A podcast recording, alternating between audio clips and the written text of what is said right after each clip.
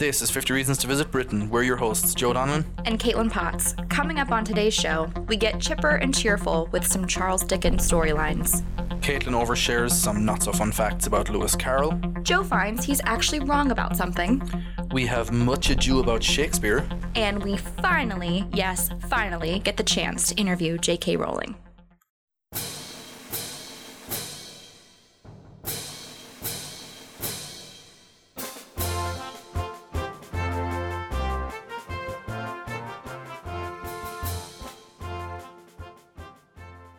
Hi everyone, and welcome to episode eleven of our fifty Reasons to Visit Britain from Crystal Travel and Tours in Boston.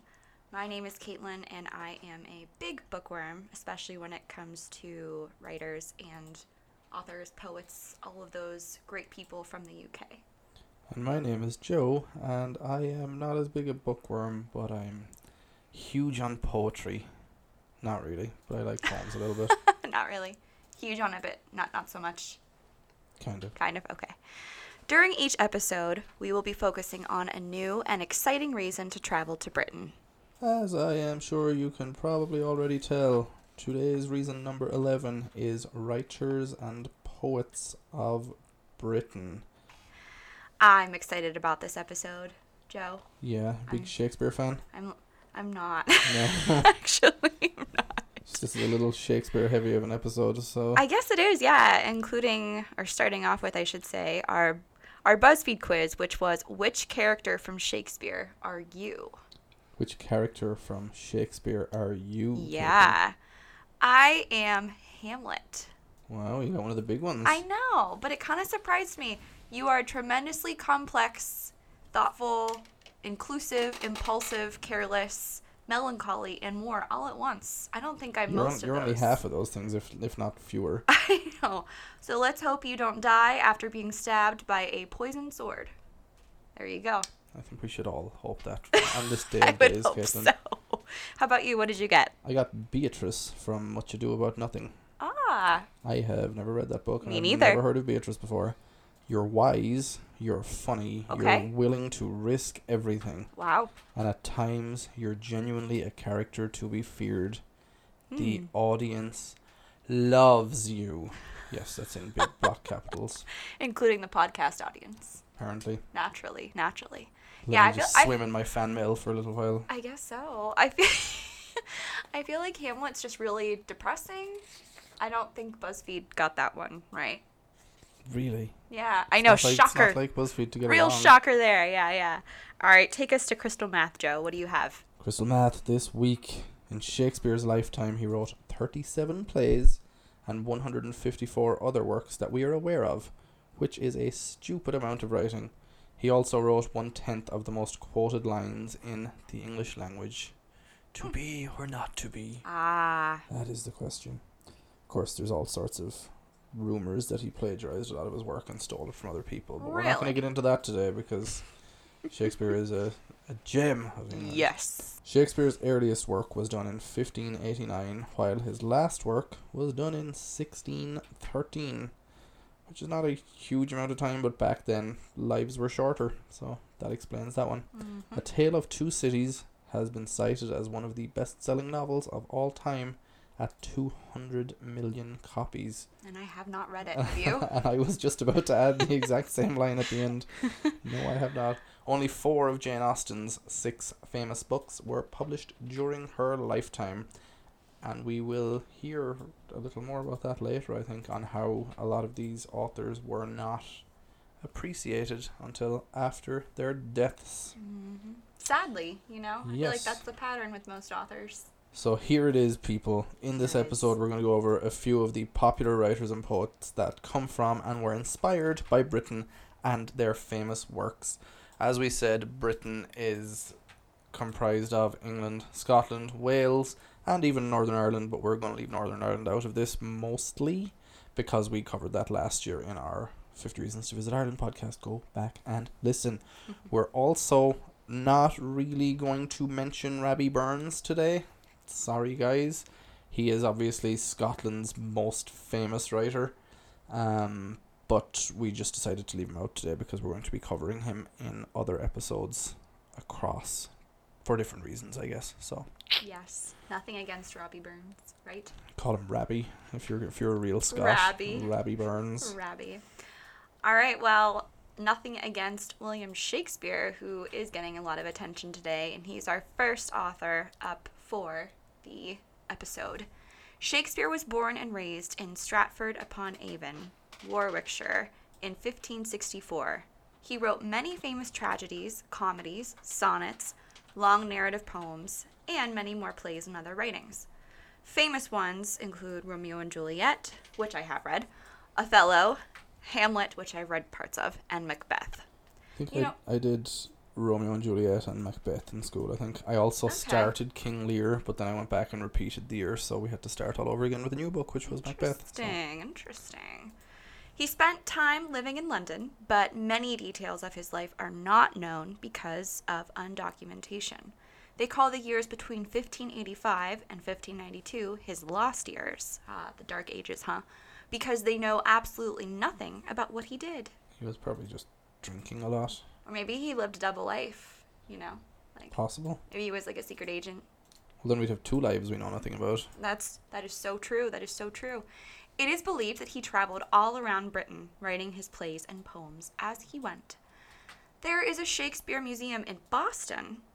Woohoo! Shout out to that, our... That's where we are. That's where we are. As well as his birthplace in Britain has been turned into a museum as well. Fun fact, the longest word used in Shakespeare's plays is, oh god, here we go, honorificability. Taditatis. That's a stupid word. It's a great word, which means invincible, glorious honorableness. And there's invincible, glorious honor in being able to pronounce that word. Thank you.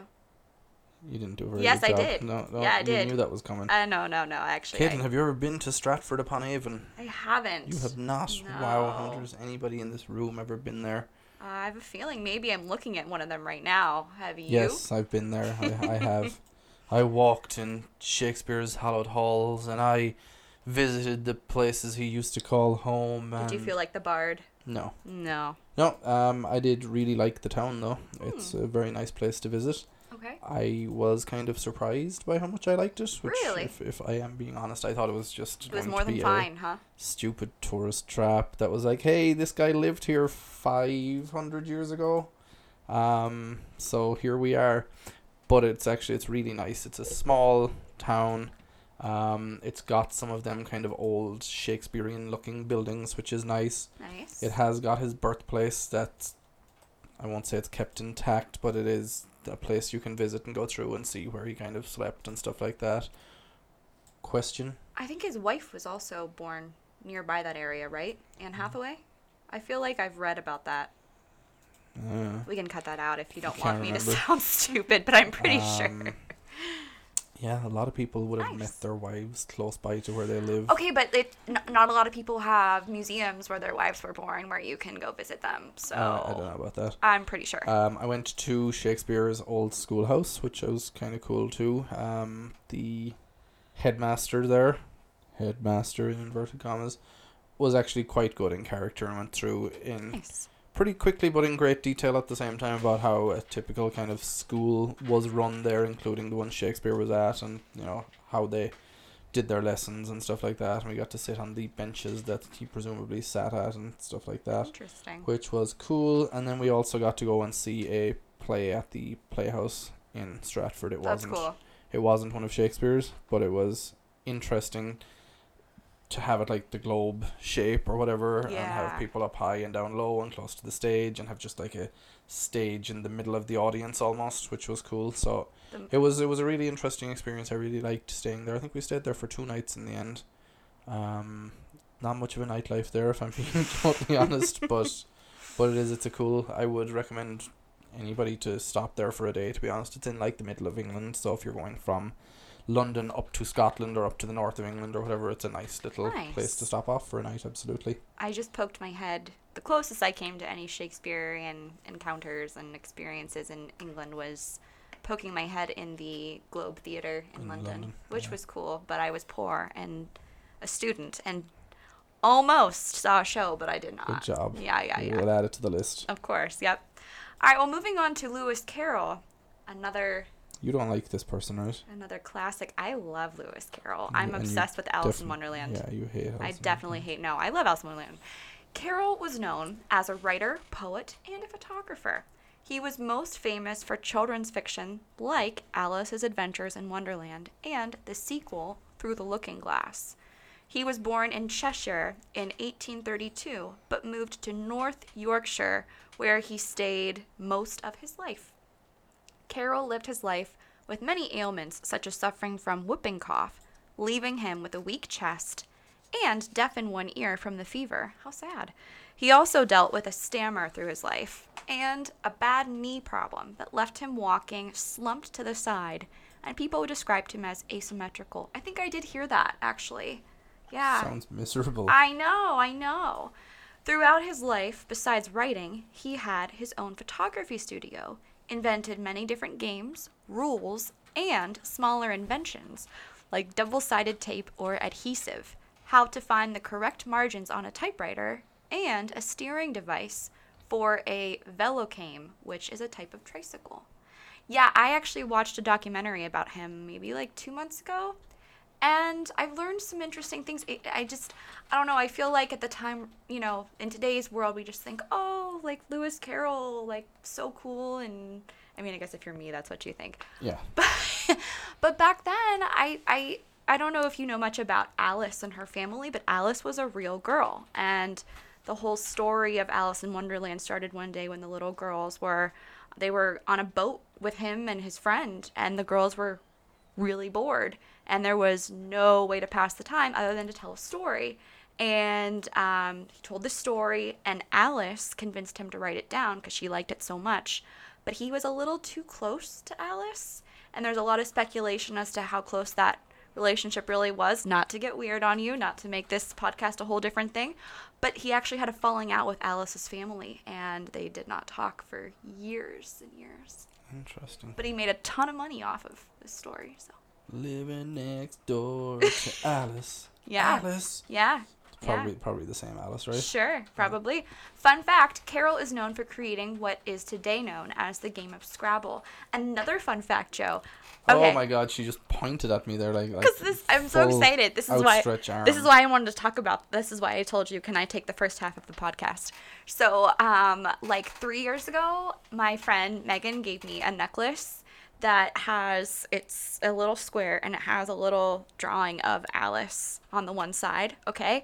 On the other side is a letter, right? Right? It's a Scrabble piece. And I always wondered, why the heck would someone make a necklace now out of a know. Scrabble piece? And now I know. Wow. So now it has so much more meaning to me. Anyway. That is the funnest of facts. I um, know.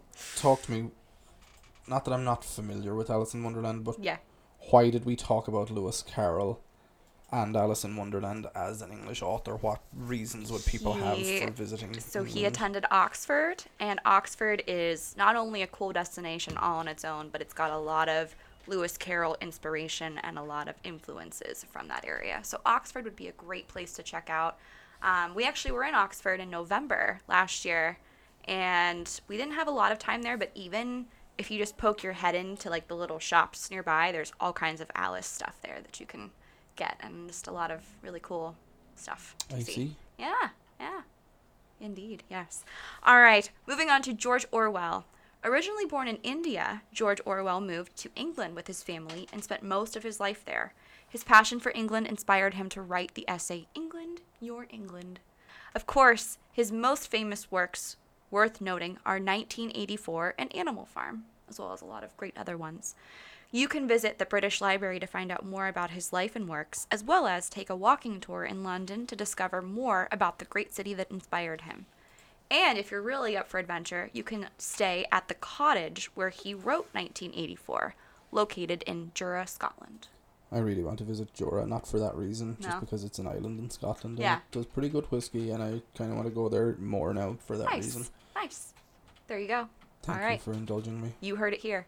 T S. Eliot, switching gears now, one of the twentieth century's major poets, is well known for works like Joe's favorite poem, which I'm not going to pronounce right probably, The Love of J. Alfred. All, already wrong. Oh my God, I'm so sorry.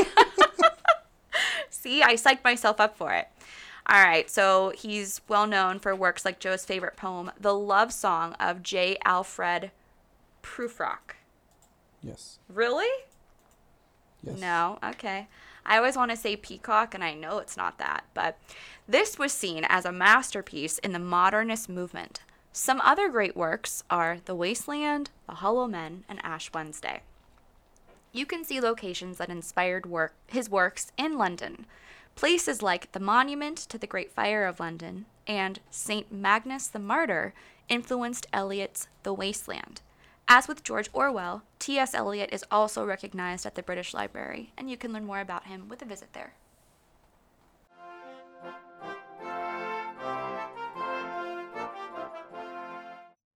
Hello, this is Amy.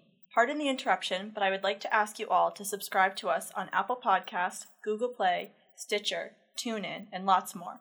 We would really appreciate your reviewing us on any and all of these, as that is the best way for new listeners to find us. Right now, we have a segment called Caitlin's Little Jack Horner, which is Cockney rhyming slang for Caitlin's Corner. In this segment, we give Caitlin some slang, and she has to guess what the translation is to proper English. Today's slang is China plate. China plate, Caitlin. We picked China plate, so I, I, they gave me two options this week, and one of them was brass tacks. But that doesn't really rhyme, and it's also been popularized. I don't know if you know, but like when people say, let's get down to brass tacks. Business. It means let's get down to the facts, basically. Oh. Or that's where it comes from, and facts was the Cockney rhyming slang. So I just I didn't think that one was fair. Okay. So China plate is obviously much easier. China plate. It's so much easier. Oh, yeah. Uh, so we'll get you later on that one. Okay. You'll have a chance to think interesting, about it. Interesting, interesting. All right.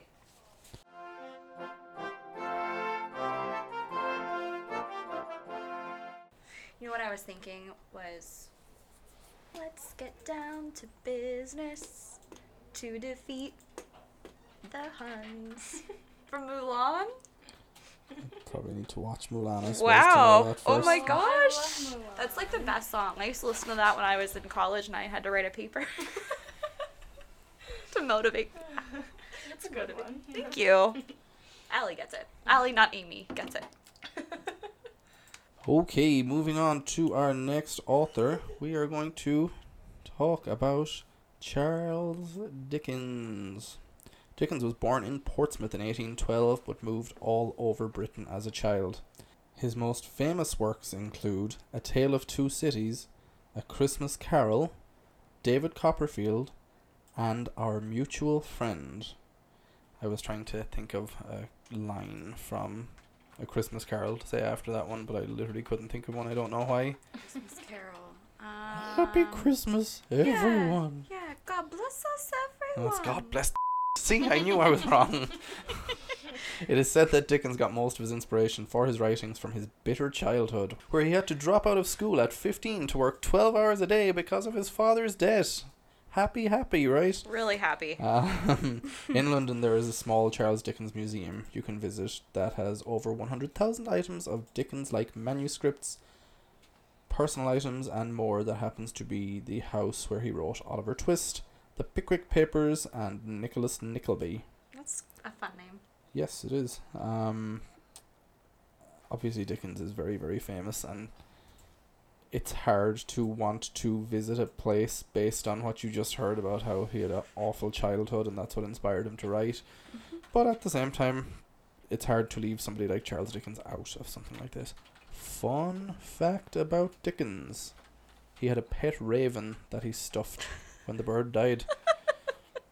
I did not write this fun fact, but I think it goes along with um. I don't know why it's so funny. I think it's because of my inflection, as I was saying. I hadn't read it yet. Really fun fact. This is hilarious. You're gonna love this, kids. Our next author, Jane Austen, was born in Steventon, Hampshire, in seventeen seventy-five. Her most famous works are Pride and Prejudice, Sense and Sensibility, and Emma. And I said that somebody else wrote Pride and Prejudice earlier, and I was wrong. You but were I'll wrong. Get into that a little bit later. Yes. She attended a boarding school and had a literary library in her childhood home where she found her love for writing. The house Jane spent the last eight years of her life in is now open to the public as a museum. She died at the ripe old age of forty-one from Addison's disease. What's the fun fact going to be for this one? Can't wait. She was the first writer to use the phrase dinner party. Ooh. And the earliest recorded use of the word baseball. Fancy, allegedly. Fancy. I'm not sure I believe any of that. Fancy. Fake news. Um, yeah, so I did say, I was like, yeah, she wrote Pride and Prejudice. And you were like, no, that was Jane Austen. So then I had to look up and see what the next author wrote. And it was Jane Eyre that she wrote. Mm. So, one of the Bronte sisters wrote Jane Eyre. I confused her for Jane Austen and con- thought that Jane Eyre wrote You're Pride allowed. And Prejudice. You're allowed to make so mistakes. There was, there was a leap, at least. There was. But yes, we can't pass the podcast without talking about the Bronte sisters. Anne, Emily, and Charlotte, and that's in increasing order of fame, wrote many famous books together and on their own throughout their lives. These included Wuthering Heights by Emily, Jane Eyre by Charlotte, and Agnes Grey by Anne. Wuthering Heights was one of the worst-selling books during the sisters' lives, but now is the most popular of the Bronte sisters' books. Today you can visit the Bronte Parsonage Museum in West Yorkshire to see some of the Bronte family's manuscripts, letters, early edition novels, and have a tour through their home. Can if you, you were into that kind of thing. Can you imagine, like, putting your heart and soul into something, having it do terribly, and then you Dying. die, and you die, right? And then all of a sudden, people love your work later. And that's like the and classic. And somebody who is distantly related to you makes a shit ton oh, of yeah. money off of that. You're welcome, great, great, great, great, great granddaughter. And then that lady who wrote the song called "Wuthering Heights" and made a ton of money off that too. Yeah. My wuthering, wuthering, wuthering heights. It's my. Oh, I liked that. My soprano voice. That was really good. My uh, my voice isn't fully warmed up. I, I could hit the higher notes, I promise. Should be in a barbershop quartet on your days off. Barbershop quartet? I thought that was like men's voices that do a cappella. They need they need all all levels. Oh, okay. You, you need a high one too. Okay. Yeah, yeah. Know. Yeah, there you go. I'll, See? Uh, your I'll side job. Look into it right away. Okay.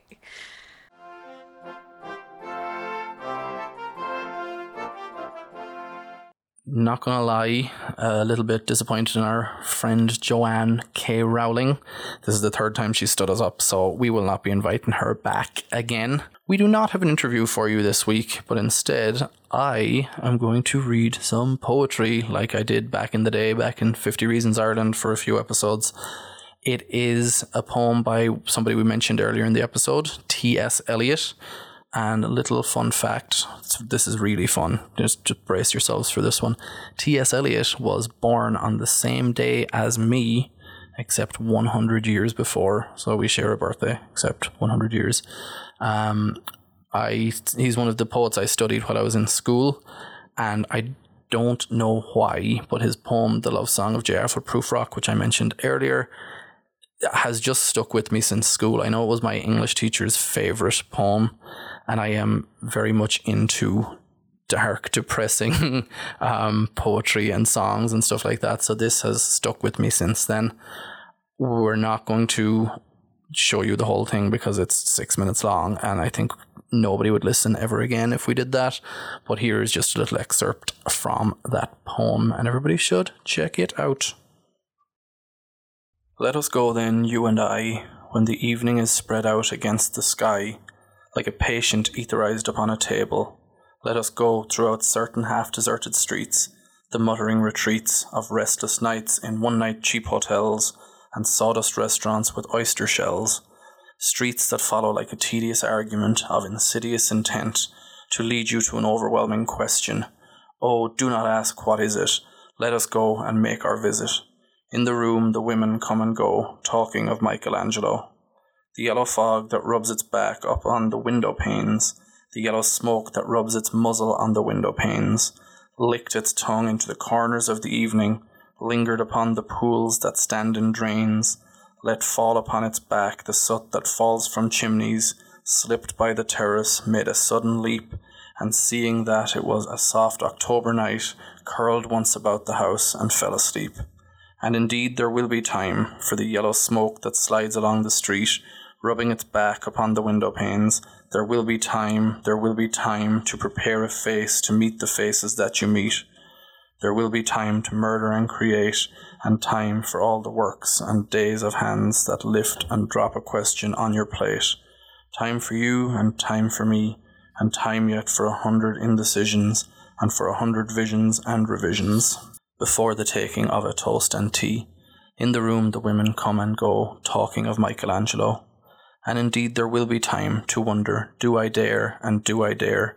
Time to turn back and descend the stair, with a bald spot in the middle of my hair. They will say, how his hair is growing thin. They will say, but how his arms and legs are thin. Do I dare disturb the universe? In a minute there is time for decisions and revisions which a minute will reverse. For I have known them all already, known them all, have known the evenings, mornings, afternoons. I have measured out my life with coffee spoons. I know the voices dying with a dying fall, beneath the music from a farther room, so how shall I presume? Is it the perfume from a dress that makes me so digress? Arms that lie along a table or wrap about a shawl, and should I then presume, and how should I begin? Shall I say I have gone at dusk through narrow streets and watched the smoke that rises from the pipes of lonely men in shirt sleeves leaning out of windows? I should have been a pair of ragged claws scuttling across the floors of silent seas, and in the afternoon the evening sleeps so peacefully, smoothed by long fingers asleep, tired, or it malingers, stretched on the floor here beside you and me. Should I, after tea and cakes and ices, have the strength to force the moment to its crisis? But though I have wept and fasted, wept and prayed, though I have seen my head, grown slightly bald, brought in upon a platter, I am no prophet, and here's no great matter. I have seen the moment of my greatness flicker, I have seen the eternal footman hold my coat and snicker, and in short I was afraid. And would it have been worth it after all, after the cups, the marmalade, the tea among the porcelain, among some talk of you and me, would it have been worthwhile to have bitten off the matter with a smile, to have squeezed the universe into a ball, to roll it towards some overwhelming question, to say I am Lazarus come from the dead, come back to tell you all, I shall tell you all.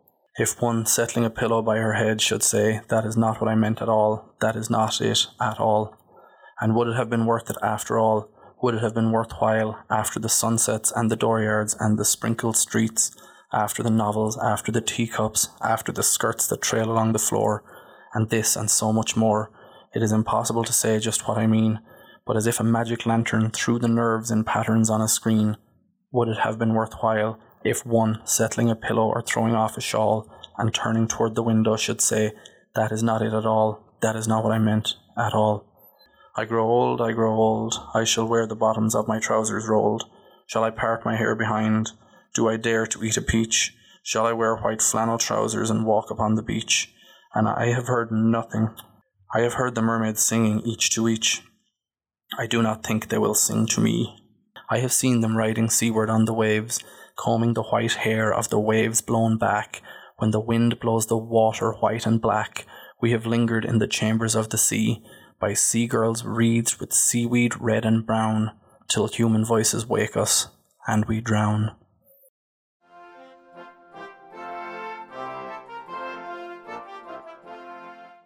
China plate, Caitlin. China plate. You have had literally minutes to think about it. Literally minutes. You've had this whole interview. You've been it's been running through I your know. head. What is China plate? China Cockney rhyming slang for. It's an easy one. Is it though? No, is by, it... by easy I mean very difficult. Yeah. Well, okay. Uh, I've had to look back at it three times to, to remember plate. What it is. Uh, I don't think I'm gonna get this one, guys. How about gate? China plate gate. No, you need to move further down the alphabet, I'm afraid. Wait. Back a little. Good bit. um, hate. A, B, C, D, F, G, H. Oh, wow, you moved. Oh. I, took, no, you I took a tiny tiptoe completely forward. Completely wrong. All right, I, I got nothing. Mate. Mate. Yeah. Mate as in like we're no, best mates. No, don't don't ask any more questions. I don't I don't know. Don't ask questions, Caitlin. Just nod and smile. Just, just know that you're wrong, and we move on from there. Okay. It's a day of being wrong for the both of us, I think. China plate. Wow. China plate. All right. Great. Ooh. Look at what I did there. Look at what I did. All right. What else is great, Joe, is our Britain Unwritten for this episode. Now, I know we've talked about J K. Rowling, but she's like my favorite author ever, so we have to talk about her again, even for just a second.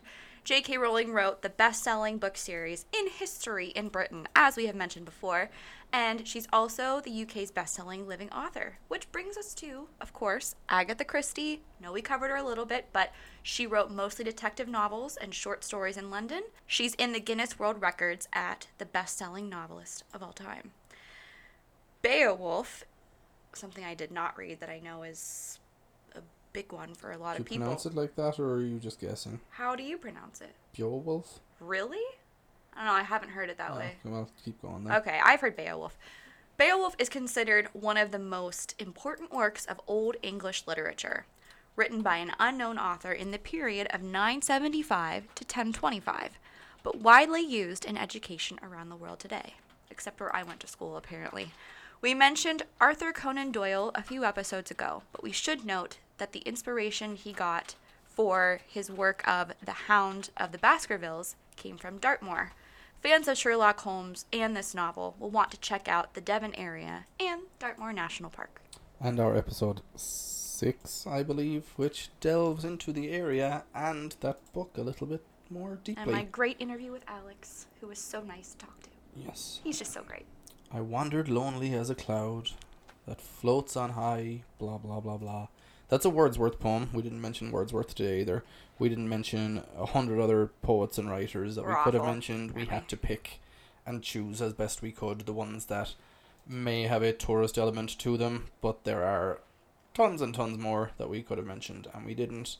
Um, Rabbie Burns is the main one that we actually legitimately left out for a reason. The rest of them can be argued after that. Rabbie, not Robbie. Bronte, not I mean, Bronte. I mean, he's, he's Robert, but because he's Scottish, people Rabbie. shortened that to Rabbie. Okay. And now there's a tour company named after him. So yeah. Oh, yeah. There you go. Good call. Yep. All right. Okay, we have a tour for the reason this week, and it is Warwick Castle, Stratford, Oxford, and the Cotswolds England Day Tour. People are still slow to realise that England is an awesome place to visit for a kind of full self-drive tour. And they like to instead tack on a few days in London at the end of whatever tour they're doing, be it Scotland or Ireland or whatever. Uh, but if you do find yourself in London and you want to take a day tour out of London to see a lot of the country in one day, this is a tour for you. The birthplace of William Shakespeare, the greatest writer in the English language. The birthplace of William Shakespeare, the greatest writer in the English language and home to the theatres of the world-renowned Royal Shakespeare Company. Stratford is a charming market town set in the heart of rural England. I said all that basically in the same words earlier, except it was in short bursts like this, right. like how I talk, because, because I'm not very poetic. Like all good writers, you just use different words to say the same thing. Exactly. Thank you. You're welcome. A delightful river winds its way through the town, past the beautiful Holy Trinity Church, where Shakespeare lies buried. There are some wonderful half-wooden buildings that date back to Shakespeare time, Shakespeare's time, including Shakespeare's birthplace. A visit to the birthplace is included in this tour. Outside of that, I have actually not been to Warwick Castle, but I've been past it. It looks really nice, and I'm sure it's very well worth a visit. Oxford is a really I don't want to say cute because it's a bigger town than that. Charming. Charming would be pretty good, and it's nice to walk around the university there, and there's tons of cool shops that you can, you know, you can spend a couple of hours there between just getting tea, walking around the college, and walking around the town, to be quite yeah, honest. It's beautiful, really. I yeah. mean, it's very elegant at the same time. And you fit in some of the Cotswolds as well as what I just mentioned about Shakespeare's um, birthplace or Shakespeare's hometown as well. So, we're getting Woohoo. close to the end, and it's time for Caitlin to open her mouth and smile. Her weird smile that she does. I don't have a weird smile. It's only for Caitlin Cares you have a weird uh, smile. Okay, Fine, I'll take it. She does that thing anyway for Caitlin Carries. That thing. She does that thing. Yeah, an open mouth smile. What sort of animals do you think you're going to see today? Oh, I give away a clue there. Animals. Okay, well, we talked about... We've already seen owls before. I'm just thinking, like, J K. Rowling owls. Maybe Alice in Wonderland, like, a bunny? Or, like, the White Rabbit? Oh, my God. Oh! It is actually her... Eyes. It's her first guess. It is owls. Their eyes take up half of their body. They are really small owls. They're so cute. And they're covered in snow. They're little babies. They're trying to stay warm. Look at their... They have little snow hats. They don't even know that they're cold. They I don't, don't even know. They just know that, like, they're huddling. They're huddling together. They're cuddling and huddling, and they're trying to stay warm. If they had arms, they'd be wrapped around each they other. Would, right? But they would, and don't. they'd be they'd be like they'd be putting their hands together like this, you know, and wearing mittens. So they're homeless people under a bridge. Is that what you're trying to say now? No, I think they're too happy to be homeless. I think maybe homeless people can be happy. That's true. Nothing against homeless people, um, but, but look at how adorable. Happy, they don't even know, they're just hanging out and they're just like, hello, like, I feel like if this was a moving image that they'd be batting their eyelashes like, oh, hello, oh, just us hanging out here, no big deal. We don't even need to be adopted, we can look after ourselves. Right? I would adopt them though. What would you name them? What do you think? I think the one on your left is a boy and the other one's a girl. How would you say? Sure. Sure. I don't know. I feel like I don't know. Maybe. I yeah. Okay. Karen well, I, and Billy. No, they have to rhyme. Like.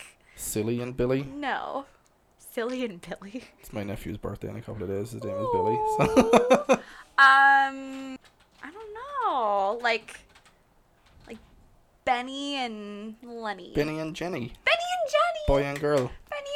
All right, Benny and Jenny. They're going to flap their little wings and fly away right. and just have the Stop most magical... Control yourself, for God's sake. Day. Can you take us home, please?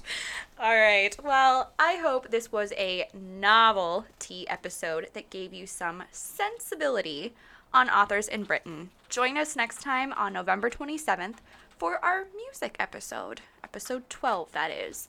We want to remind you to subscribe, rate, and review on Apple Podcast if you Hamlet already. We are going to get rolling out, and those puns were very painful for me. That so. that Hamlet one was a stretch. Well, you know. It's not great. I It's artistic creation. Ooh, sure. All right, everyone. Thanks for listening. Bye. Cheerio.